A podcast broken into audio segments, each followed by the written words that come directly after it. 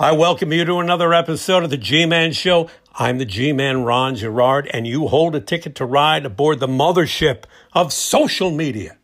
Today, we continue our journey into our treasure chest of classic interviews, which we refer to as Curtain Call. This week, our headliner is baseball manager Sparky Anderson. Sparky was one of the true ambassadors of the game and, without question, one of the great managers. Let's go to the background information and then to our interview. George Sparky Anderson was the first manager to win World Series in both leagues. Anderson won back-to-back in the National League in nineteen seventy-five and nineteen seventy-six with the Cincinnati Reds, a k a the Big Red Machine, and then in the American League with the Detroit Tigers in nineteen eighty-four. He was also named Manager of the Year with the Tigers in eighty-four and eighty-seven.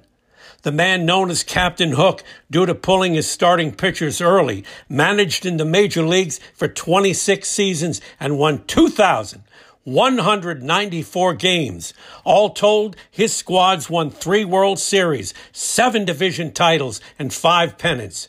His number ten was retired by the Reds, and likewise his number eleven was retired by the Tigers. He was elected to the National Baseball Hall of Fame in two thousand. This interview was conducted in Cleveland, Ohio, in September of nineteen ninety-one. Hey, Sparky, the uh, one thing I want to ask you, I mean, you're in a pennant race now. Uh, we hear all this talk about managers uh, making a difference or not making a difference down the stretch. Some, some people feel maybe they try to make too many moves can cost a team a game or this or that. What are your feelings on that? Because you're certainly an authority on uh, pennant races. I, I never have thought managers, once the season starts, I never thought managers have anything to do with it. I once told Lou Piniella, the first game I ever managed against Lou when he took over the Yankees as the young manager, I said, when he turned in the lineup card, I said, "Lou, are you finished?" He said, "What do you mean?" I said, "You have just done the last thing in this ball game tonight that will be anything important to the game. You turned in the lineup card because you are not going to have one decision that's going to win or lose this game. The only people that I'll fear are your players, and the only people you'll fear over in my dugout is my players. Players control the game. They win and they lose them. There's not such a thing as a manager going to outsmart somebody else. Uh, The personnel dictate what you do. For instance, I would manage fourteen different ways in the American League. We have fourteen different clubs. I have fourteen different types of personnel. So there's fourteen different ways I would have to manage because all personnel has to be managed different. And uh, there's no two clubs that are identical. You couldn't possibly manage any one club and then go manage another one, try to manage that the same way. You have to be able, I say, to be fourteen different people. If you can't do that, you can't manage. I think we talked to Jim Leland the other day and said, well, you've been in this before last year. It looks like you're going to repeat. Uh, is that going to give you the edge, the experience? And, and he said, probably along the lines of what you said, I really don't know. I don't think it's going to make any difference that I've been here before. So, uh, Well, that, that sort of answers the question. You already answered that. Uh, now, in this, in this league, I you have the D H. Uh, you had such success in the National League. Uh, how do you feel about the D H? I mean, you certainly had enough time to figure it out now uh, over here with Detroit, but do, do you like it? I've never liked it from the day that they started it, period. When I was in the National League, when they started over here, I thought it was foolish. It's foolish now. It's... Uh, Has something to has nothing to do with the game of baseball at all. Uh, I don't know what bearing it has to do. I always thought the pitcher who was pitching must compete also with the bat. Uh, he must be part of the game. It's kind of funny that when you see the pitcher leave the mound, you never ever see him come up during an inning ever. All the time you see him again is when he appears back on the mound. Uh, I I don't know why. I think our new commissioner has the right idea, and I hope. And Of course, I have no control over it. Uh, it'll come to a vote. You know, it's one and one, National and American League, and the commissioner can break that vote. All he has to do is vote. I mean, as soon as he votes, it's over, one way or the other. I am hoping very much that this is decided one way or the other. And I hope it's decided this winter at the winter meeting. On the personal side, uh, the victories you've notched were at nineteen hundred. I mean, you could look for, for two thousand wins. This is uh, mind-boggling. Uh, I'm sure it's mind-boggling to you. I, when you started, you never thought that would happen. But how do you feel you're hitting these milestones? I'm like you. I, I have to laugh about it. I was walking down, coming to the ballpark today, walking down the street. And I was actually thinking about what you were saying. I said, here's a boy that came from Bridgewater, South Dakota, when I was nine years old, to Los Angeles.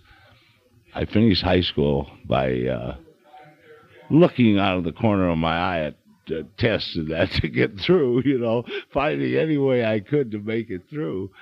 And to think that here I am, uh, roughly eighty-some games away from two thousand, I said, you know, I reminded Andy Allison about that, uh, one of our catchers. I said, you know, Andy, I remember my first year in nineteen seventy looking across the dugout, my first trip into Dodger Stadium, and there stood Walter Alston. And Andy, he looked like he reached the sky. He looked so tall to me, to think that what a giant he was in the industry at that time.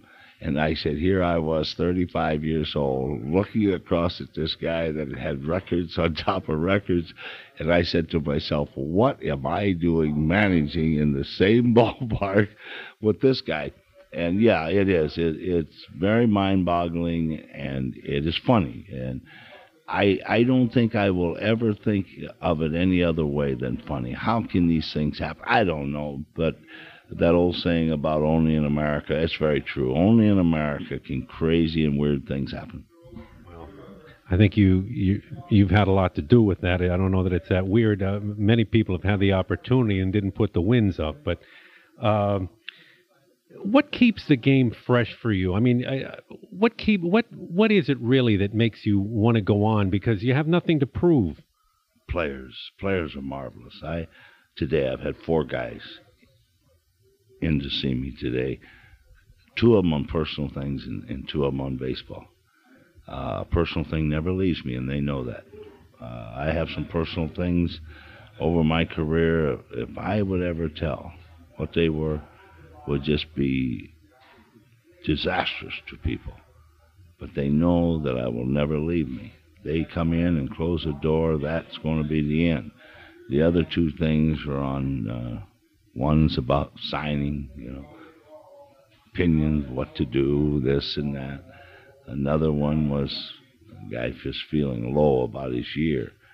And that to me is so marvelous. I told the one, I said, you know what, I think I really should have taken up psychiatry. I said, I think I should have been a psychiatrist, because my head right now is pounding, because you cannot talk to four different people and get that deep into things without really using a lot of strain, and, and you're trying to help them, and you just, your head starts to pound. And uh, but that's what does it, the players. Uh, I don't think there's anything more marvelous than guys, and I call them warriors, that are going out there to battle, and all you got to do is sit there and watch them.